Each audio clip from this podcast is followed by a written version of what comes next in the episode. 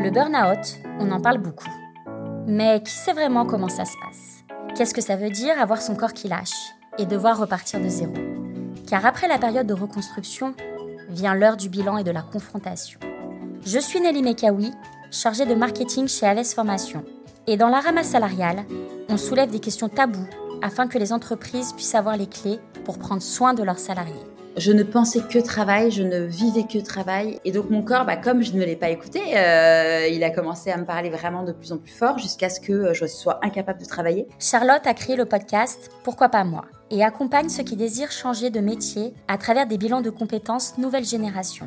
Mais avant cela, elle était responsable marketing et a fait un burn-out sévère. J'avais donc euh, mon poste de directrice marketing dans, chez un éditeur de logiciels euh, qui était hyper euh, hyper en vue, qui était vraiment une ce qu'on appelle les, une success story à la française. J'avais voilà en effet ce que j'appelle tous ces KPI de la réussite, ces indicateurs de performance de la réussite, parce que j'avais ma grosse équipe, j'avais ma place au comité de direction, voilà j'avais le gros salaire, le job super en vue, les responsabilités, et à côté de ça au niveau perso j'avais un un mari. Alors, j'étais pas mariée au moment, enfin, j'étais en train de me marier au moment de mon burn-out, mais voilà, on était ensemble depuis 14 ans. J'avais euh, deux merveilleux enfants que j'ai toujours. J'avais un super appartement à Paris. Enfin, vraiment, euh, j'avais euh, tout ce que, tout ce dont tu rêves. Mais en fait, tout ce dont rêve la société, plus que ce dont moi je rêvais au, au plus profond de moi. Et en 2019, mon corps a commencé à me parler de façon de plus en plus forte. Au début, euh, j'avais la main qui sautait, euh, l'œil qui sautait, la main qui tremblotait. J'étais très fatiguée, j'étais très irascible.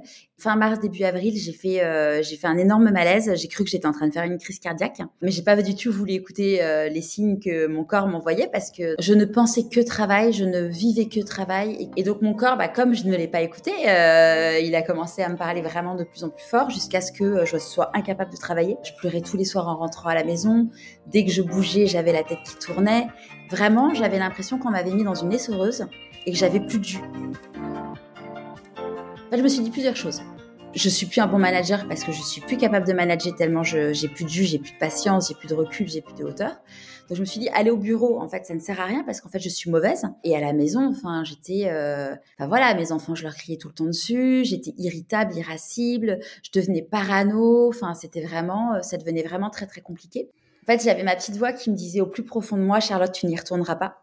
Et j'avais mon mental qui me disait, mais tu as tellement travaillé pour avoir euh, cette position sociale, en fait. Et euh, dans les yeux des autres, tu as réussi. Donc, ça a été hyper difficile à accepter, surtout que à ce moment-là, la boîte dans laquelle j'étais était en train de faire une nouvelle levée de fonds. Donc, je savais qu'il y avait déjà une pression qui était énorme et que je n'étais pas capable de tenir avant levée de fonds. Donc, après levée de fonds, ça aurait été encore pire, quoi. Puis, j'avais une confiance en moi à cette époque-là qui était euh, proche du néant.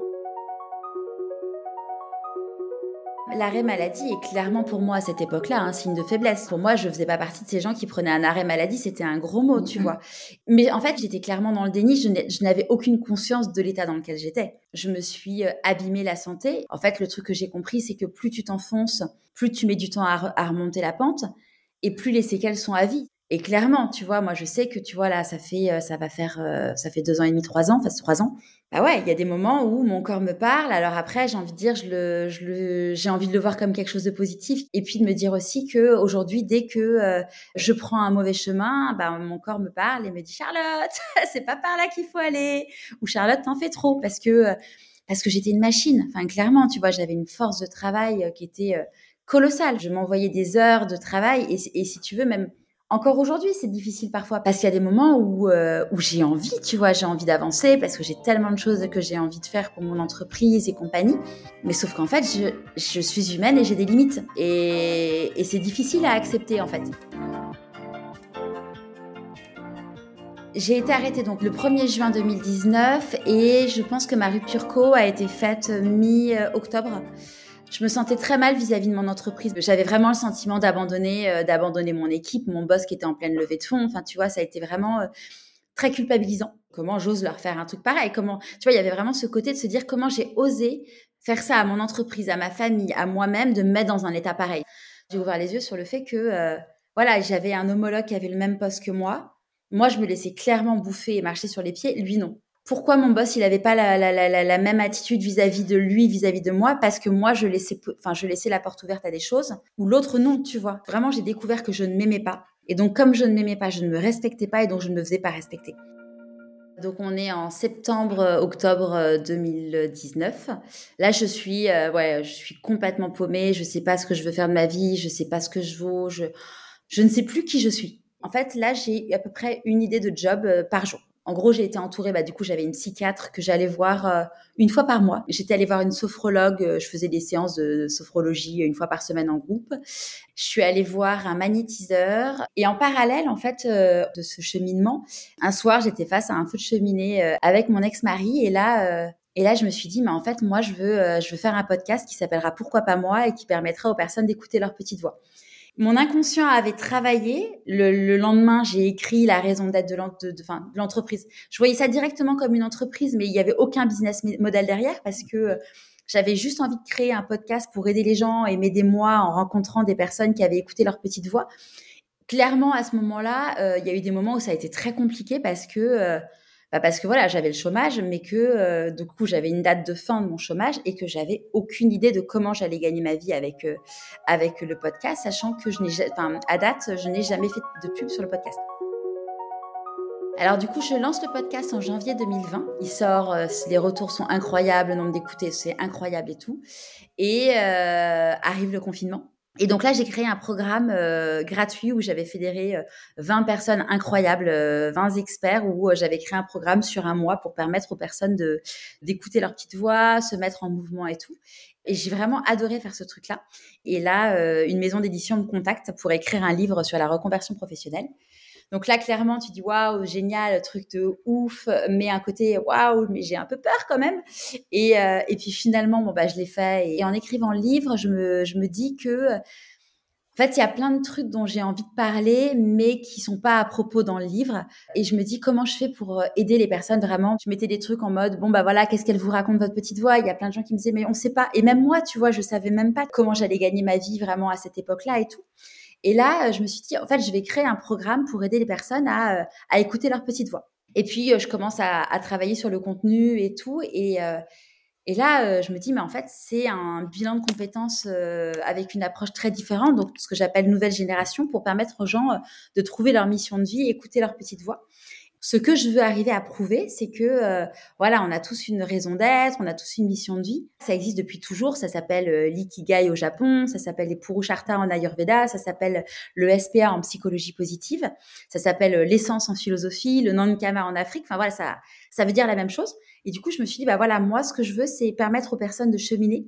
Et en fait, finalement, moi-même, j'avais fait, en fait, j'ai, je, je lis énormément de livres de développement personnel, j'écoute beaucoup, beaucoup de choses j'ai fait beaucoup d'exercices euh, moi-même. Et en fait je me suis dit bah tous les outils que j'ai mis en place sur moi je vais je vais créer une méthode qui fait que moi où j'ai mis un an et demi deux ans bah les gens en trois mois ils vont pouvoir savoir quelle est leur raison d'être. C'est ce qui fait que euh, on va se sentir fier on va se sentir à sa place et on va apporter quelque chose au monde il faut pas se mettre une pression surdimensionnée. On n'est pas tous là pour sauver le monde, on n'est pas tous là pour euh, être médecin et compagnie. Dans n'importe quel métier, on peut apporter aux autres. Euh, un humoriste va faire rire les gens, un commercial va pouvoir permettre de trouver le bon produit pour les personnes, un coiffeur va permettre de te sentir belle. Enfin, chacun dans son niveau va pouvoir apporter, euh, apporter du plaisir et apporter quelque chose aux autres. Donc, tu as ce why, donc cette raison d'être. Après, tu as ton how, qui est donc ton comment, qui est euh, finalement bah, ton talent, ta zone de génie. Donc, la zone de génie, c'est là où tu as les, euh, les, compétences, les talents, mais ce qui a du sens pour toi. C'est là où tu as ta singularité qui va s'exprimer euh, en positif. Et puis après, tu vas avoir ton what, qui est ton métier. Et ce que je dis, c'est que si le métier où tu vas te sentir bien, il n'existe pas, pourquoi ne pas le créer? Et tu vois, j'ai rajouté le where, qui est l'environnement. Parce qu'en fait, quand tu es dans un environnement qui ne respecte pas tes valeurs, voilà, c'est prouvé scientifiquement, hein, ton corps, il va te l'envoyer des signaux. Et bon, j'en suis le bon exemple. Donc, c'est vraiment de savoir OK, quelles sont mes valeurs? Comment je fais pour être dans un environnement qui respecte mes valeurs? Et puis aussi, c'est euh, savoir quel est mon équilibre vie pro, vie perso, sachant que cet équilibre va évidemment euh, ne pas être le même en fonction des moments dans ta vie. Quand tu as un enfant en bas âge, bah, tu as un besoin euh, d'être à la maison qui est beaucoup plus fort que quand tes enfants sont plus grands. C'est savoir, OK, comment je fais pour être aligné et être accord et être aligné avec soi-même? Parce que tu vois, moi, à l'époque où j'étais salariée, J'arrivais à 8 heures au bureau, je repartais, euh, je repartais à, je sais pas, peut-être à 19 heures, euh, le temps de récupérer mes enfants à 19h30. Et puis euh, après, je rebossais, tu vois. Maintenant, je me dis, mon énergie, c'est ce que c'est, la chose que j'ai la plus précieuse parce que voilà, dans le burn-out, tu brûles vraiment ton énergie. Donc du coup, c'est trouver le juste équilibre de je me booste, mais en respectant mes besoins. Le truc dont, j'ai pris conscience encore plus ces derniers temps, c'est que comme j'en parle avec énormément de légèreté et que je, je livre beaucoup de choses sur moi euh, qui sont très intimes et personnelles, ça libère la parole. Euh, ça fait que les gens bah, se confient à moi et, euh, et tu vois quand sur le burn-out j'avais halluciné parce que bon, bah, voilà je racontais que j'étais en burn-out et tout et là je me suis rendu compte du nombre de personnes dans mon entourage proche qui avaient fait un burn-out qui en avaient pas parlé ou euh, des gens dans mon entourage proche où je voyais qu'en fait, ils avaient tous les signaux, ils allaient dans le mur comme moi. Et je me suis dit, comment je fais pour les aider? Parce qu'en fait, tu vois, bah, clairement, moi, je leur partageais ce que j'avais fait, tout ça, tout ça. Mais euh, je voyais bien que ça, ça avait aucune prise sur eux. Mais comme moi, ça n'avait eu aucune prise sur moi parce que j'étais dans le déni. Je me suis dit, moi, ce qui m'avait aidé à l'époque euh, pour sortir de mon déni, c'était justement le fait de euh, d'écouter les témoignages de, personnes qui. Euh, alors, j'ai toujours pas interviewé, mais un jour je le ferai.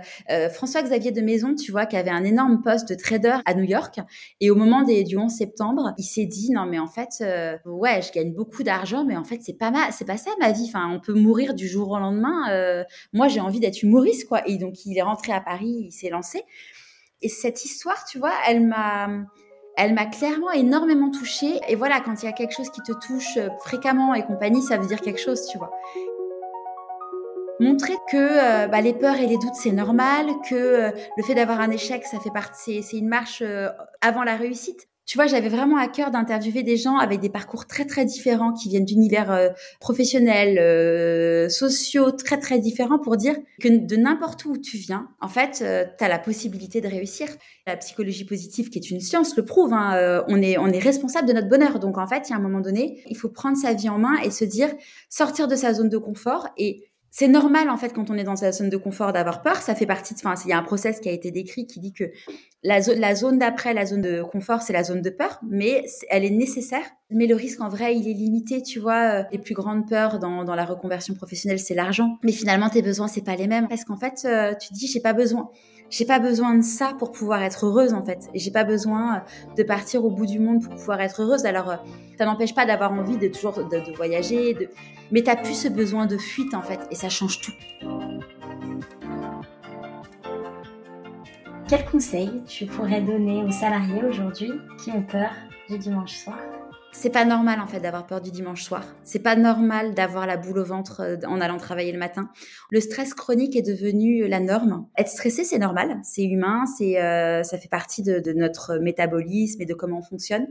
Être stressé au quotidien, c'est pas normal en fait.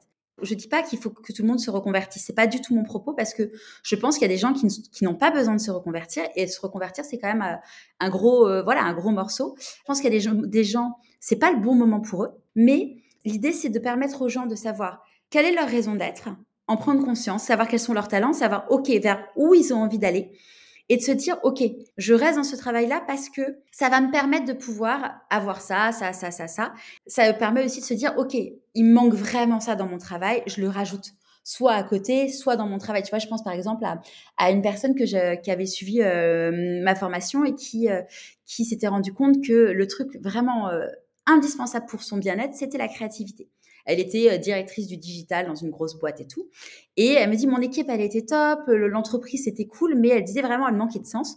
Et euh, à la fin du programme, elle s'est dit, son truc à elle, c'est qu'elle elle rêve d'être architecte d'intérieur décoratrice.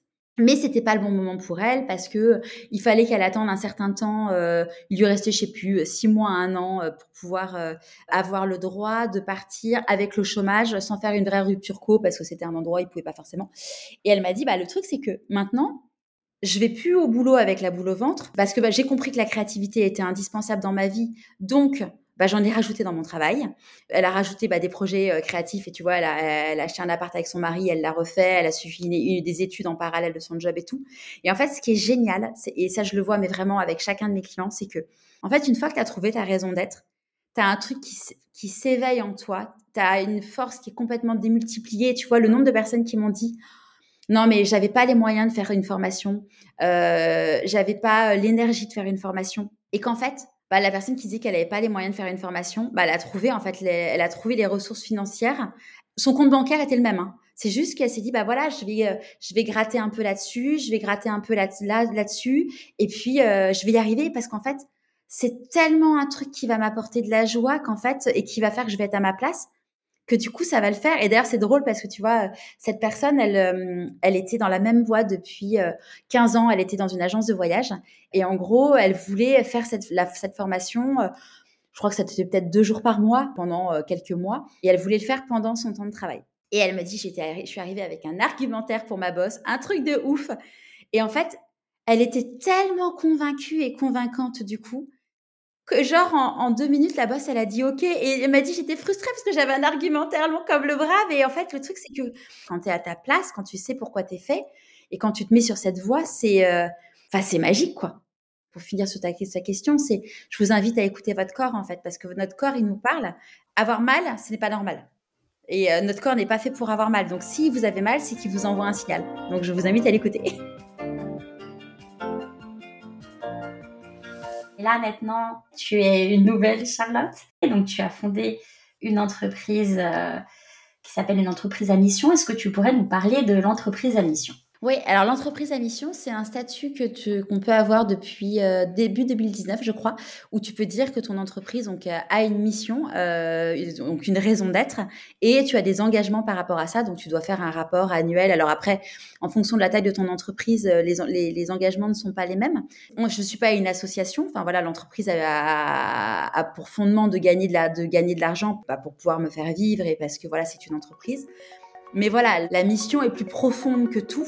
Et tu vois, dans la raison d'être de pourquoi pas moi, l'idée c'est vraiment de se dire, à chaque fois que je fais quelque chose, à chaque fois que j'ai un nouveau projet, est-ce que c'est cohérent avec la raison d'être de l'entreprise? Et d'ailleurs, tu vois, en te le disant, c'est drôle parce que finalement, c'est la même chose par rapport à nous, tu vois, par rapport à notre raison d'être à nous. C'est se dire à chaque fois, quand je fais quelque chose dans ma vie, est-ce que je suis raccord avec ma raison d'être à moi?